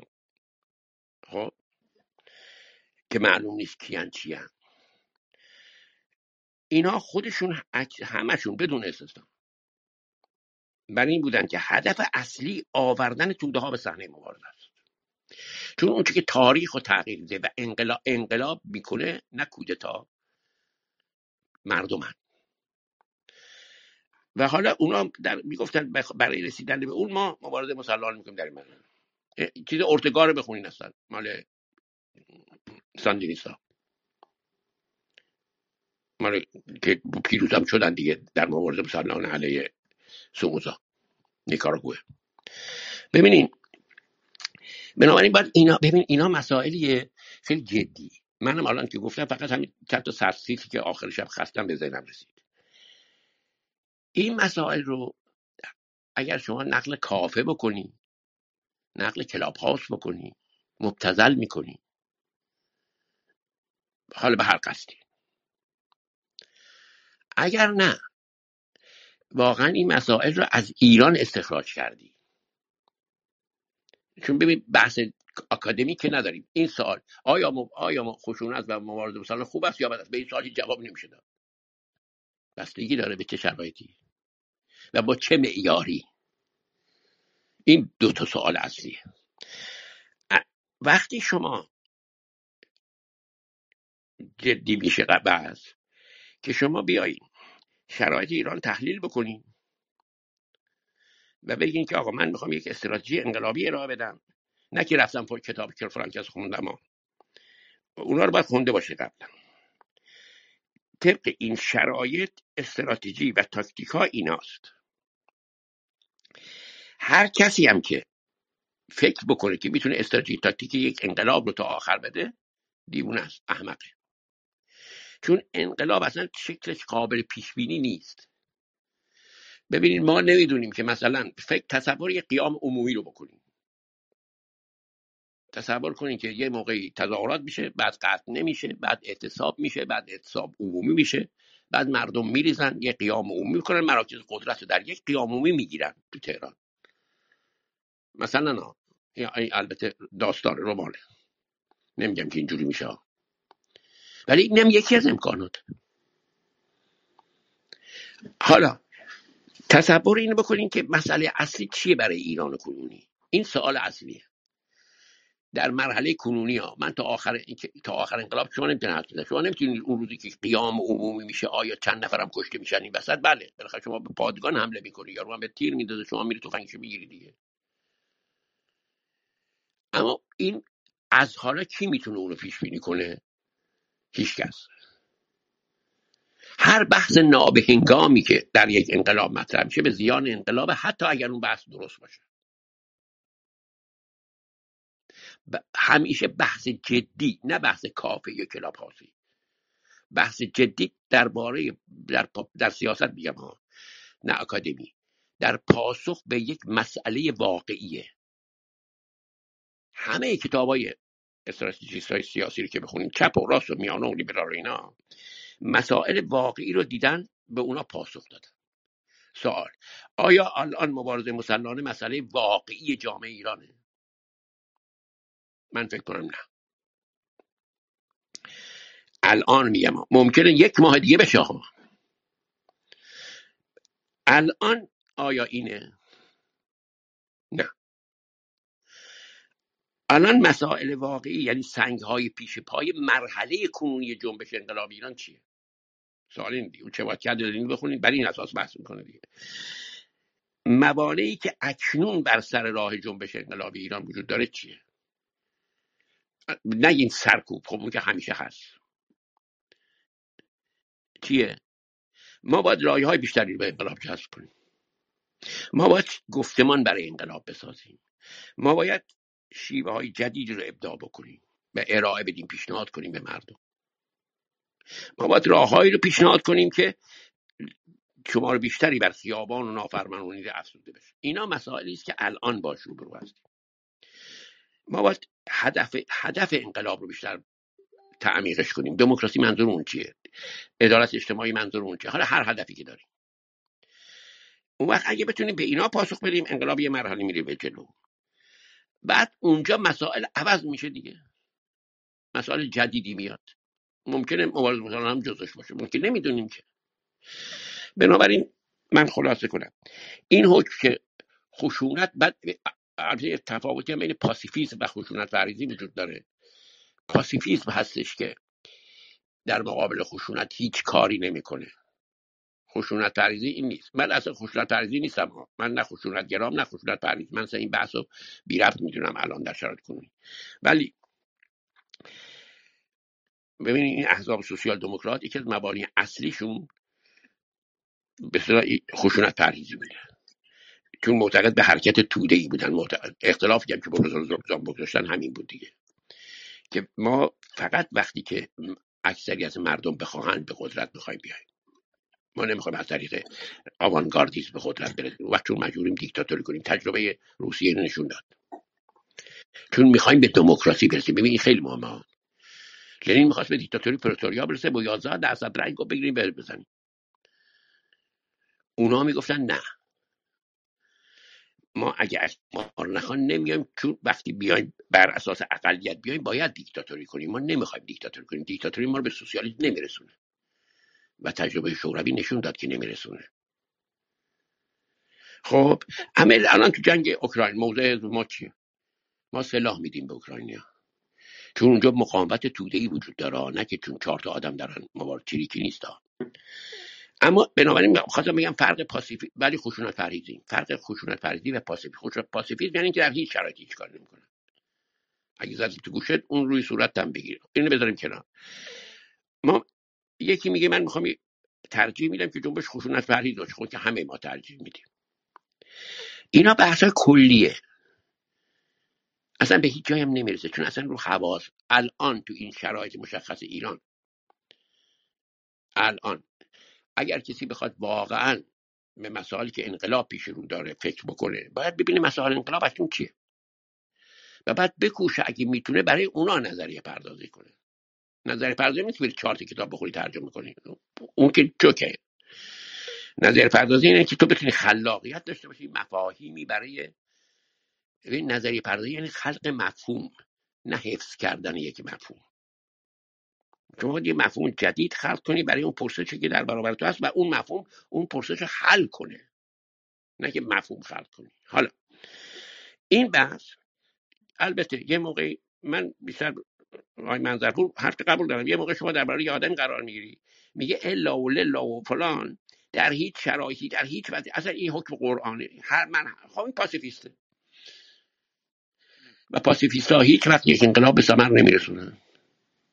چون اصلا انقلاب کشمکشه تنشه جنگ طبقاتیه. منتها یکی دیگه میاد میگه آقایون ما چه مسائلی داریم؟ و آیا این بحث در ارتباط با مسائل ما معنا داره نه نیست. الان این بحث مبارزه مسلح اینا در ارتباط با وضعیت ایران بی معنا و مضره. نه به سود دموکراسی نه به سود انقلاب. پس مضره. و کسانی که این حرفا رو می‌زنن اسلحه دادیم اسلحه گرفتیم خب مزخرف بگن خودمون می‌دونیم. ما گروه های چریکی نداریم حالا اینا کلاب هاوس هم ور می‌زنن. خیلی راحت بهتون میگم اونایی که گروه چریکی ماها که اون دوره جمهوری گروه این عین ایره هستن که بعضی از ایرانی های چپ چی میگن محور مقاومتی هی میگن فلسطین فلسطین. من یه دفعه چیز آقا جان تو فلسطین فلسطین میگی کار چیه؟ میری پرچم حزب الله می‌گیری دستت تو خیابون لندن باشه عکس می‌گیری تو صفحت منتشر می‌کنی. نسل من یارو می‌رفت فلسطین میجنگید کشته می‌شد. خب؟ این فرقشه. اونی که جدیه همین حالا آلمانی هستن که توی منطقه حماس همون نوار غزه بیمارستان دارن. اینجا پول جمع می‌کنن میرن اونجا کمک می‌کنن به فلسطینی. این فلسطین فلسطینه. نه که عکس حماس بگیری تو ببین کسی که میگه مبارزه مسلحانه اون کسی است که در بستر جنبش ایران نشسته و یک پاسخ های جدی پرسش های جدی می‌بینه و با این می‌تونه حلش کنه. الان در شرایط کنونی مسائل ایران اصلا این نیست. یک بار دیگه ممکنه این بشه یا نشود میشه دربارش بحث کرد. الان در مقطع کنونی ما یک دستگاه سرکوب داریم. مردمی داریم که بخشی اینا به خیابان میان بخشون اعتصاب می‌کنن بخشون اعتراض می‌کنن. و ما باید و همه آماران میگه که بخش مهم دیگری از مردم از اینا حمایت می‌کنن. این حمایت بالقوه و معنوی و فرهنگی رو باید بالفعلش کرد. هر که می‌خواد نظریه پردازی کنه باید بهش اینجا راه حل ارائه بده. این این جناب خیلی ببخشید من خیلی حرف زدم. تشکر.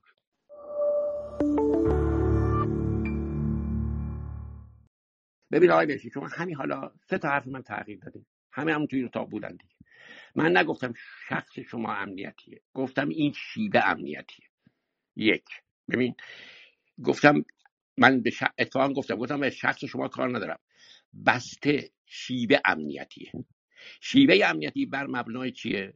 بر مبنای ضد اطلاعات یعنی دروغ و راست ترکیبش هست این شیوه امنیتیه. هر که منم اگه به کار ببرم امنیتی. شیوه امنیتی. من نگفتم شخص شما. تو اصلا من شخص شما نمی‌شناسم. دو. ها گفتی که در مورد ایران نگیم بحث خشونت. کی من گفتم من اینجوری نگفتم. گفتم ببین دو جور دو سطح مسئله. نمی‌فهمی یا نمی‌فهمی دادم چی میگه یا عمد داری. من نمی‌دونم کدومشه من گفتم در دو سطح میشه بحث خشونت مطرح کرد. یکی که یکی بحث آکادمیک می‌خواد بکنه. میگه آقا من کاری ندارم به واقعیات موجود. می‌خوام یه بحث آکادمیک بکنم. رفتم چهار تا کتاب انگلیسی خوندم. می‌خوام برای شما انگلیسی بلد بگم. خب بر بگی. من گفتم مشکلی ندارم. اما یکی میاد در مورد مسائل ایران نسبتش میده. گفتم اون موقع باید نشان بدهد. دو ساعت من اینجا حرف زدم پرحرفی کردم که پرسشی هست که این چیزی که من میگم پاسخ اون پرسشه. باید نسبت معنادار برقرار کنه با چون وقتی راجع به ایران صحبت می‌کنه.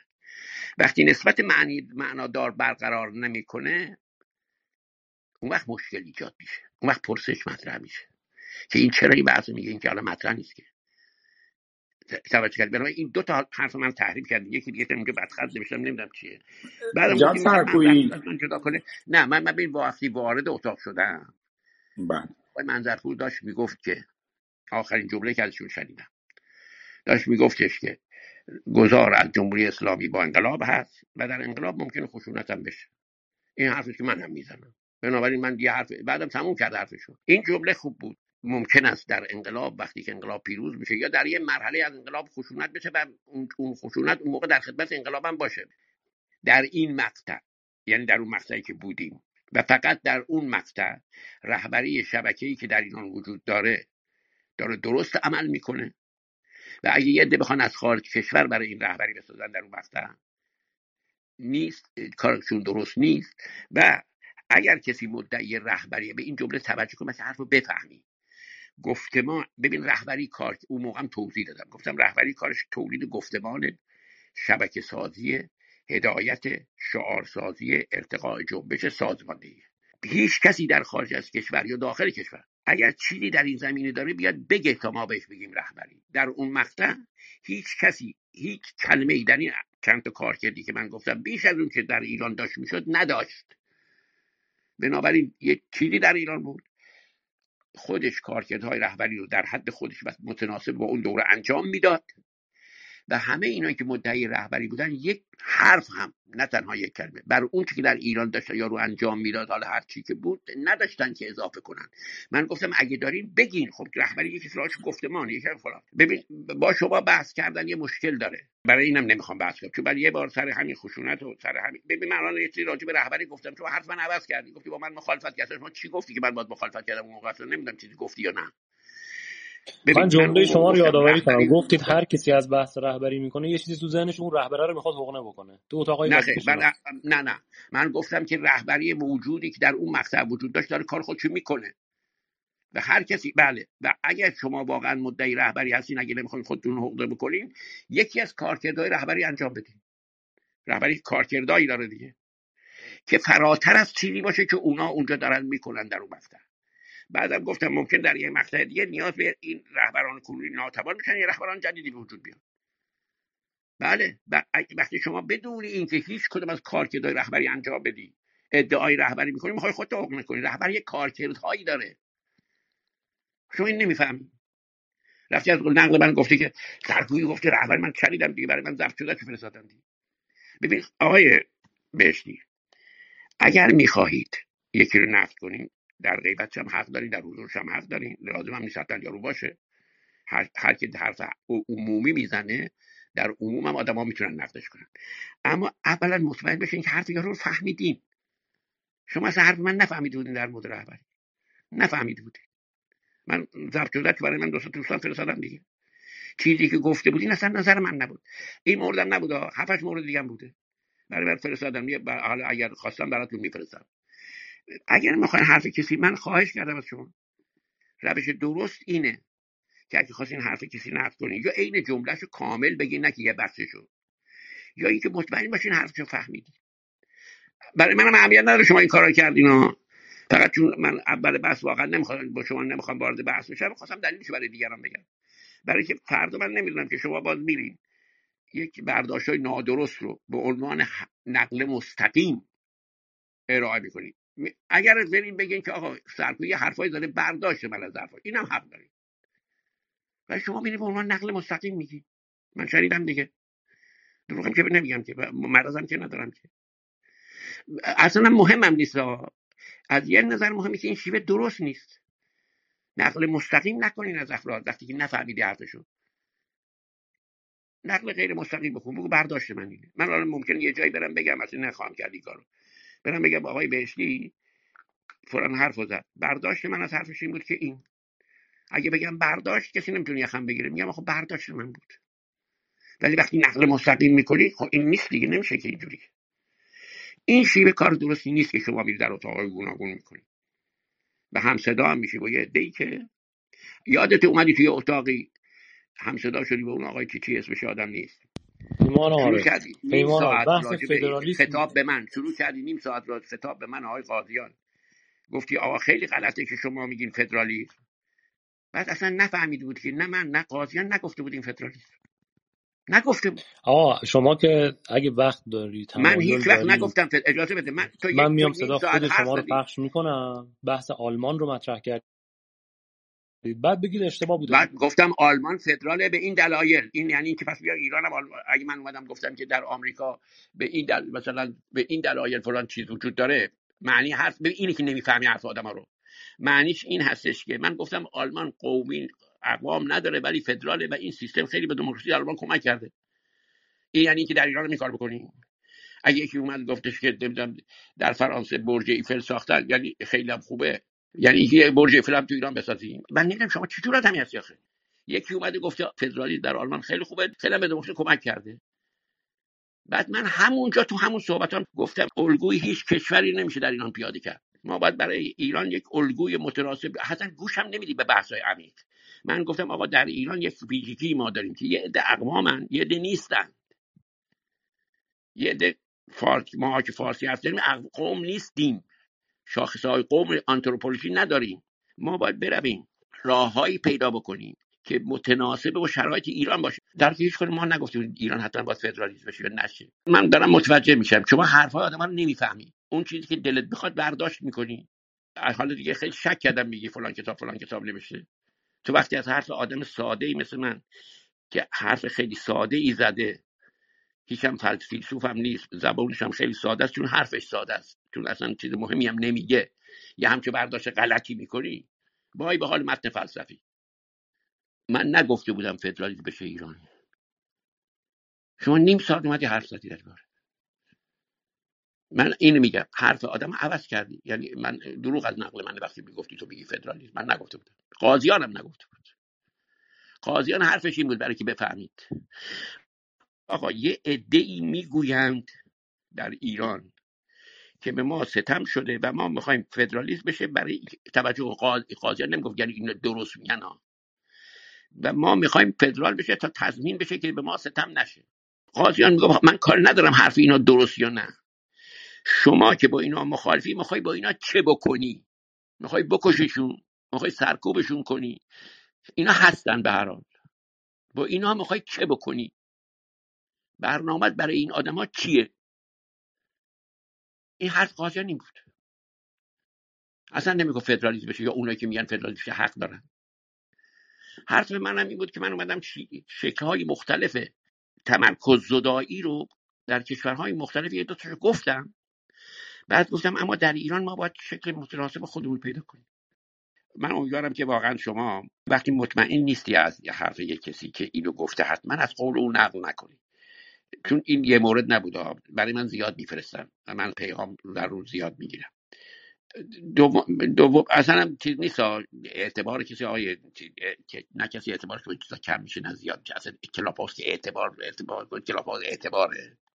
اعتبار وقتی بود که ما تو ایران بودیم یه کار موثر می‌کردیم. من گفتم مبارزه مسلحانه دو جوره کسی که مطرحش می‌کنن. یه جایی که در بطن مبارزه نشستن پرسشی رو از ذات جامعه گرفتن.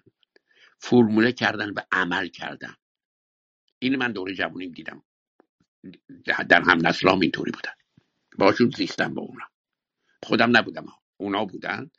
عمل کردن زیست. یکی هم که همون موقع بحث کافه هم بود. یه دم می‌رفتن میشنستن قهوه میخوردن هی می‌گفتن مبارز مسلح این این دوتا با هم فرق داره. بحث آکادمیک نه بحث سیاسی در پرکتیک نه حتی فلسفه سیاسی ها. به حرفم خواهش کنم دقت کن نگو فرده بگو گفته تئوری فایده نداره. در بحث پرکتیک سیاسی اونی که میاد یه همچون پیشنهاد خطرناکی به دیگران میده در پرکتیک سیاسی. خودش حداقل باید حسش کرده باشه. من نمی‌دونم شما می‌دونی مبارزه مسلحانه یعنی چی نه؟ من می‌دونم. در دوره جوانیم یادمه. اینجوری نیست اون مبارزه چریکی مسلحانه به این سادگی شما میگی.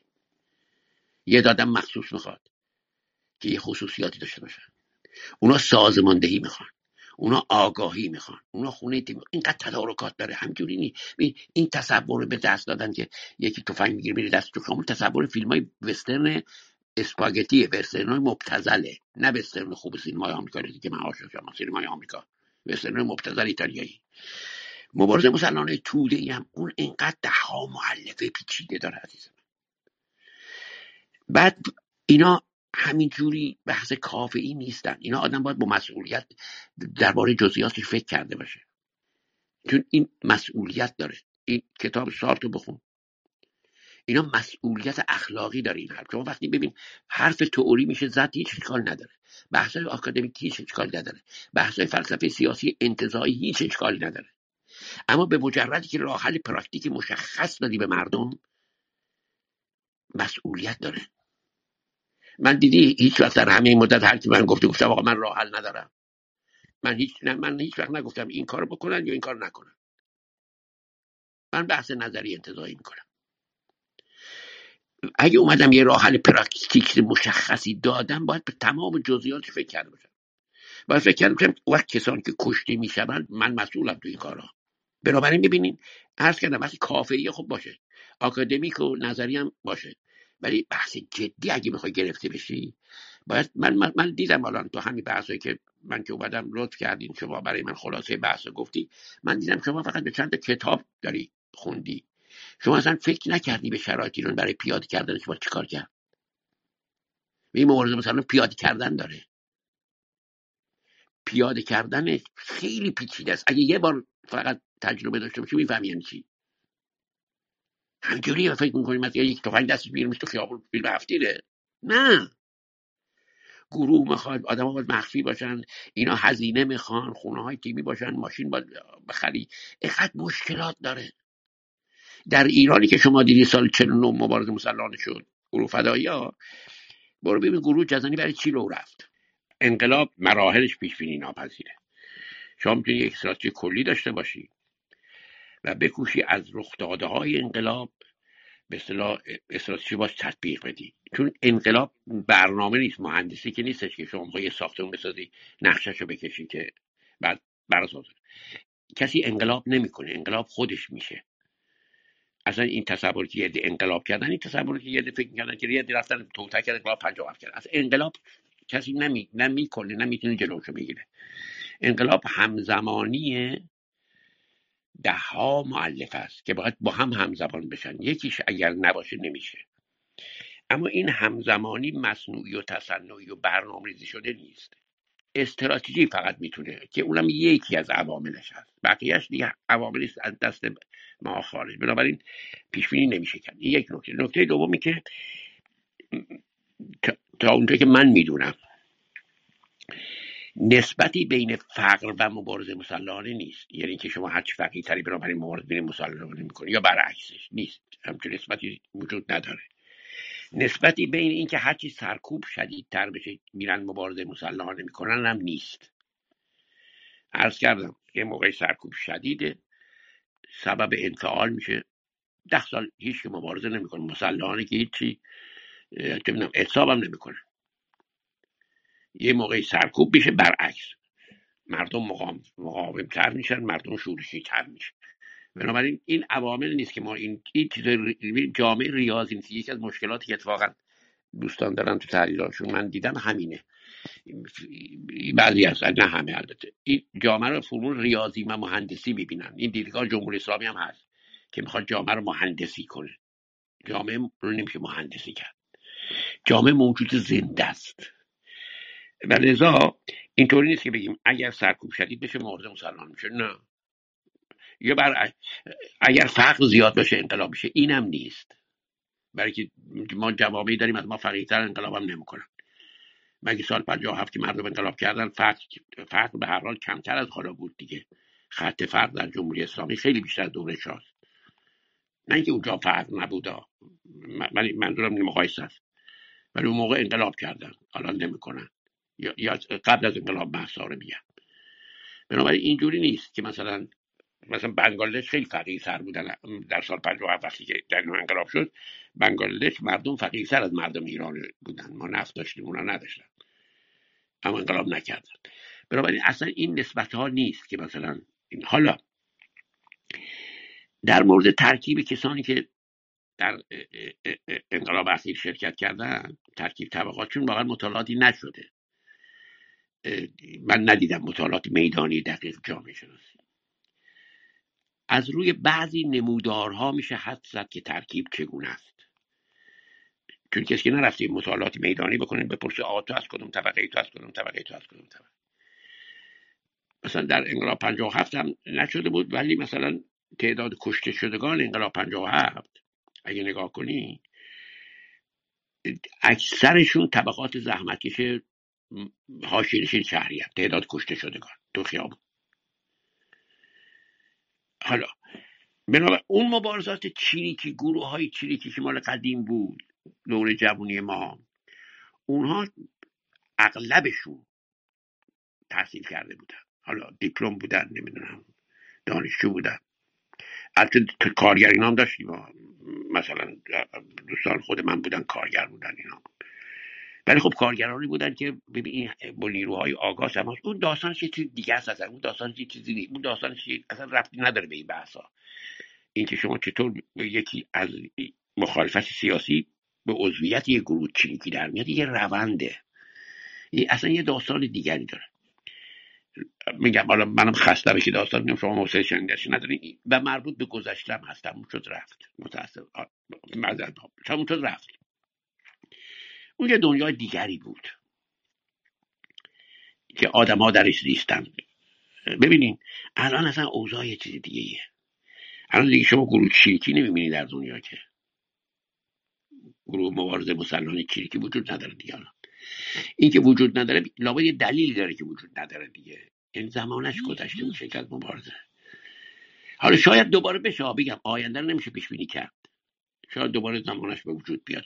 آقای سرکوی لیبی طالبان اینا رو شما قلمداد نمی‌کنی که چریکی؟ نه اینا گروه چریکی نیستن. طالبان گروه چریکی نیستش برده طالبان وقتی که آمریکا در اوج قدرت بود در اوج قدرت. چون من, من نخواستم حالا با شما وارد چون شما یکی از مثالا که تو نه دیگه من فقط گوش میدم من بحث نمی‌کنم. نه نه میگم شما گفتین من شنیدم نظرتون که طالبان تونست آمریکا رو شکست بده. اون گروه چریکی نیست در اوج قدرت آمریکا 75 درصد خاک افغانستان و مردم افغانستان با طالبان بودن. اون مبارزه توده ایه این دو تا با هم فرق داره. ببین مبارزه مسلحانه وقتی در توده پایگاه داره دیگه چریکی نیست. مبارزه چریکی وقتی که ارتباط تو با جنبش خود به خودی هنوز برقرار نشده. ما بهش ما بهش گفتیم مرحله. ببین من توصیه می‌کنم شما یه بار اون کتاب استراتژی تاکتیک مسئله احمدزاده رو بخونید. ببین یه مرحله پیشاهنگ در مبارزات چیزی که میگم. یه مرحله پیشاهنگ بود که فقط یه عده معدودی یه گروه تشکیل می‌دادن. چرا؟ چون ارتباط با جنبش خود به خودی یعنی با مردم نداشتن. پویان جمله معروفی داره دیگه. میگه که ما مثل ماهی در آب نیستیم. ما مثل ماهی در میان دو کوسه حالا آخر شب جمله آدم نمیاد دلم نمی‌خواد جمله رفیقم. ما هم دوست بودیم. چیز بگم اه، اشتباه بگم. حالا جمله دقیق شده منظورش اینه که ما با مردم با ما نیستند چرا نیستن؟ اون میگه چون ناگاهن چون قدرت دشمن رو مطلق می‌دونن چون خودشون در ضعف مطلق می‌دونن ما باید این مطلق رو بشکنیم تا با مردم ارتباط برقرار کنیم. اون مرحله پیشاهنگه. مرحله بعدی مرحله است که پیشاهنگ و خود به خودی با هم پیوند می‌خورن. یعنی روشنفکر و طبقه. روشنفکر و توده با هم پیوند می‌خورن. در اون مرحله جنبش توده ای میشه دیگه. حالا در مورد طالبان طالبان از آ... طالبان در میان مردم پایگاه داشت. این این آمریکا رو شکست داد.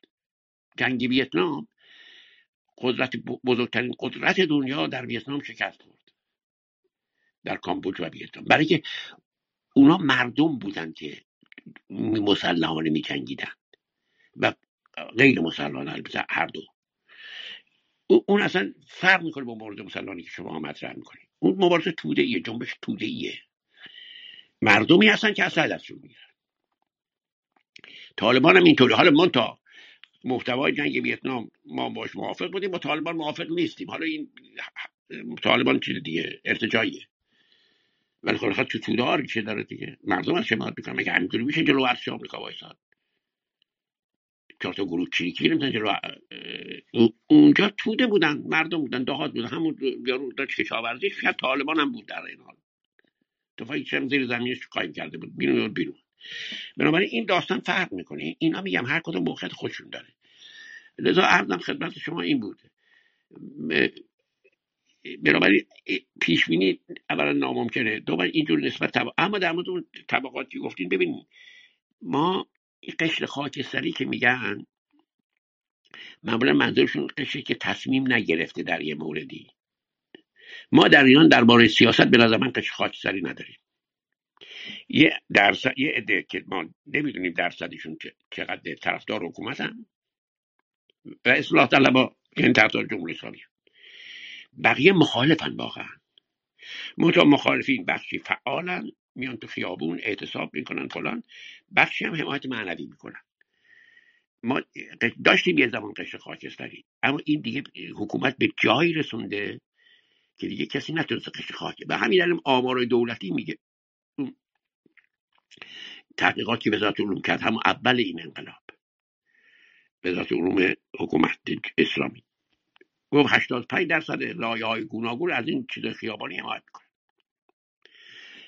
اما اون چیز دیگه که شما گفتین بالا درآمدها میان درآمدها و فقرا این بعد برگشت به ترکیب جامعه شناختی جامعه.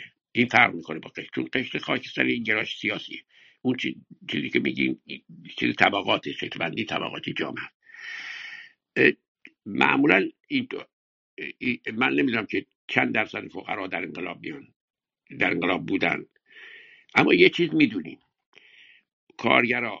بگیم کم درآمد ها حالا این اصطلاح درست نیست ولی حالا برای که دیگه هم آخر شب هم, هم اصطلاح دیگری به ذهنم نمی‌رسه. ما کارگران داریم دستفروشان داریم زحمتکشان شهری داریم. این لایه های گوناگون جامعه که کم درآمدن. این کم درآمدها یا بگیم فقیرها.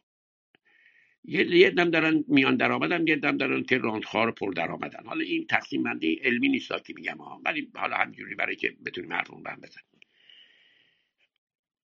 الان ما داریم می‌بینیم که میان درآمدها و کم درآمدها و فقرا و اینا از اغلب مخالف حکومتن. و اینو در کجا می‌بینیم؟ در اشکال مختلفش می‌بینیم. و در این حال در میان لایه های طرفدار حکومت هم لومپن پروتاریا هست و راندخاران و کسانی که اعتقاد دارن که اعتقاد مذهبی دارن. ممکن ممکنه پر درآمد هم نباشن. منتها یه مشکلی که برای جمهوری اسلامی یعنی پیش آمده یعنی این تقصیر خودش هم هست این هستش که میان درآمدهای جامعه رو ریزش کرده. که میگن طبقه متوسط ریزش کرده. اینا فقیر شدن. به سوی فقر برد وقت این این خشم اینا رو بیشتر می‌کنه. چون ببین اون که فقیره مثلا دست فروشه خب توقعش از زندگی هم همین بوده. یعنی درست نیست منظورم که این وضعیتش بوده. بچهش هم همینجور. مثلا پدر من من پدر من کارگر ساده بود. ولی تصور کنین که شما از یه خانواده میان درآمد اومدین بعد رفتین دیپلم گرفتین بعد رفتین دانشگاه آزاد مثلا لیسانس جغرافیا شدین. شما خودت خودت رو طبقه متوسط تعریف می‌کنی. و چشماندازت هم اینه که یه شغلی متناسب با درآمد طبقه متوسط به دست بیاری. در جمهوری اسلامی حالا چه اتفاق افتاده؟ این فرزندان لایه های میان درآمد که خودشون رو میان درآمد و متوسط و اینا تعریف در کشور بیکارن. بخش عظیم این بیکاری علی آماراشو بخونین دانشگاه و دیپلما و اینان دیگه. خب اینا اینا عملا به لایه فقرا رونده شدن. ممکنه با اوننش پول داره پولش میده ها.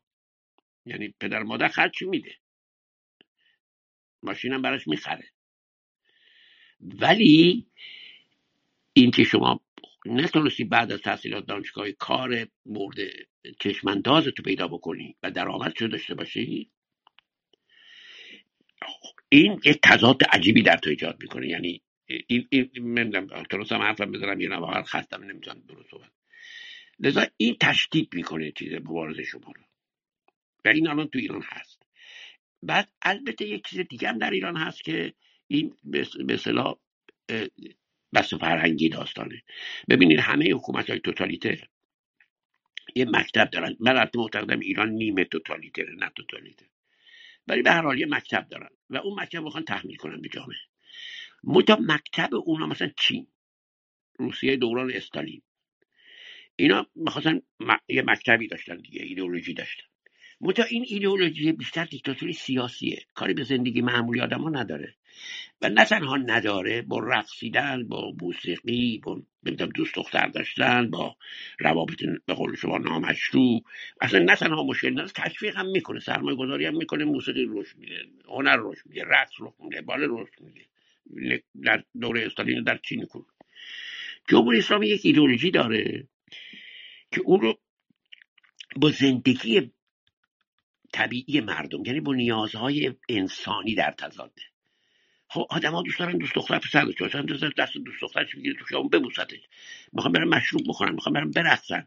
نه که یواشکی در ملع عام فلان. همین زندگی عادی به قول شما. یکی میگن زندگی عادی یعنی این دیگه. در نتیجه تضاد بین لایه گوناگون مردم با جمهوری اسلامی شدیدتر میشه. دیگه طبقاتی هم نیست. اینجا دیگه دعوای شیوه زیسته. مسئله حجاب. طبقاتی نیست که دعوای شیوه زیسته. مجموع همه اینا هست. اما من الان تموم کنم سوال این که چه موقع این به مرز مسلح میسی اصلا کسی نمی‌تونه پیش بینه اصلا آیا می‌رسه یا نمی‌رسه؟ ممکنه بدون این بره. یعنی من تو حرفم هم گفتم. یک تصویری که میشه از ایران پیش بینی کرد یکی از احتمالات نه که تنها احتمال. قیام عمومی. بارها تو تاریخ در کشورهای مختلف رخ داده. تو مصر مثلا. تو کل تاریخ. چین هزار جا رخ داده. در خود ایران هم رخ داده. توده های عظیم مردم میرزن تو خیابون. فقط هم تهران. تصورشو بکنین. چندین میلیون میان تو خیابون. با دست خالی. به پادگان های سپاه حمله می‌کنن. به دف... به بیت رهبری هم حمله می‌کنن. تلویزیون هم می‌گیرن. تعدادی هم کشته میدن البته. خب اونا تیراندازی می‌کنن دیگه. ولی اینا میرن جلو. ببین توده وقتی میره همیشه اینطوریه. گروه های سرکوب وقتی که مردم کمن می‌تونن سرکوبشون کنن. وقتی مردم زیادن نمی‌توانن. چون شما نمی‌تونید میلیون آدم به گوله ببندی. می‌تونید پنج هزار نفر ببندی. و حتی پنج هزار نفر هم بستی بسته وقت عواقب داره. لذا یکی از حالتش قیام عمومیه. مردم به حدی می‌رسن مبارزه به حدی می‌رسه. رهبری چی چی اینا درست شده؟ گفتمان اینا. می‌رسن تا خیابون اصلا نمی‌کشه به موارد مسلحانه که دوستان میگن. یعنی یه جنگی میشه در آخر ولی دیگه همون یه روز جنگ میشه تموم میشه دو روز جنگ تموم میشه و اگه تهران سقوط بکنه ایران اینجوری اگه تهران سقوط بکنه خیلی شرایطی سقوط می‌کنه. یعنی حکومت در تهران سقوط کنه یا حالت های دیگه هم داره. من- منظورم این هستش که ممکنه اصلا قیام عمومی بشه حکومت یه دفعه اعلام عقب نشینی بکنه. بگه خیلی خوب آقا قبول کرده آقای خامنه‌ای استعفا داد. نمی‌دونم که حال جانشین شرکی بود. فلان فلان فلان. یکی از رهبران شما بیاد اینجا نخست وزیری بود یه انتخابات آزاد را بندازید. این هم یکی حالتش ده ها شکل شما می‌تونید در سناریوی ذهنی بنویسید اما هی- هیچ کدومشون کسی نمی‌تونه روش وایسه. برای که ما نمی‌دونیم کی میشه ببینید اون لحظه اون مقطع آخر رو هیچ کی نمی‌تونه پیش بینی کنه به تابع خیلی شرایط گوناگونه. برای همین من میگم که کسانی که واقعا اهل نظری پردازی و استراتژی انقلابن و مسئولانه عمل می‌کنن این مقطع رو می‌بینن و مسائل این مقطع رو مطرح می‌کنن. البته با چشم انداز شد و مهمم اینه شما می‌خوای به دموکراسی برسی یا می‌خوای فقط قدرت بگیری؟ شما فقط می‌خوای جمهوری اسلامی سرنگون کنی؟ دیگه برات مهم نیست چی. این حکومت بره حالا هرچی اومد. نه. یا یه موقع بگی نه من اینجوری نیست. من می‌خوام به دموکراسی برسم. اگه بخوای به دموکراسی برسی در کشوری مثل ایران خیلی صبر و تحمل می‌خواد. چون باید فرهنگ دموکراسی در طی مبارزه ارتقا پیدا کنه. بنابراین هرچه مبارزه طولانی تر بشه. فرهنگ بیشتر ارتقا پیدا کنه. حالا من توصیه نیست که مبارزه طولانی که هر که جمهوری اسلامی بره سود ماست. منظورم اینه که بستگی به هدف هم داره. بستگی به آرزوات هم داره. چی می‌خوای از انقلاب؟ امیدوارم جواب داده باشم. ببخشید اگر خستم نتونستم مرسی خیلی ممنون. آقای سرکوی لطف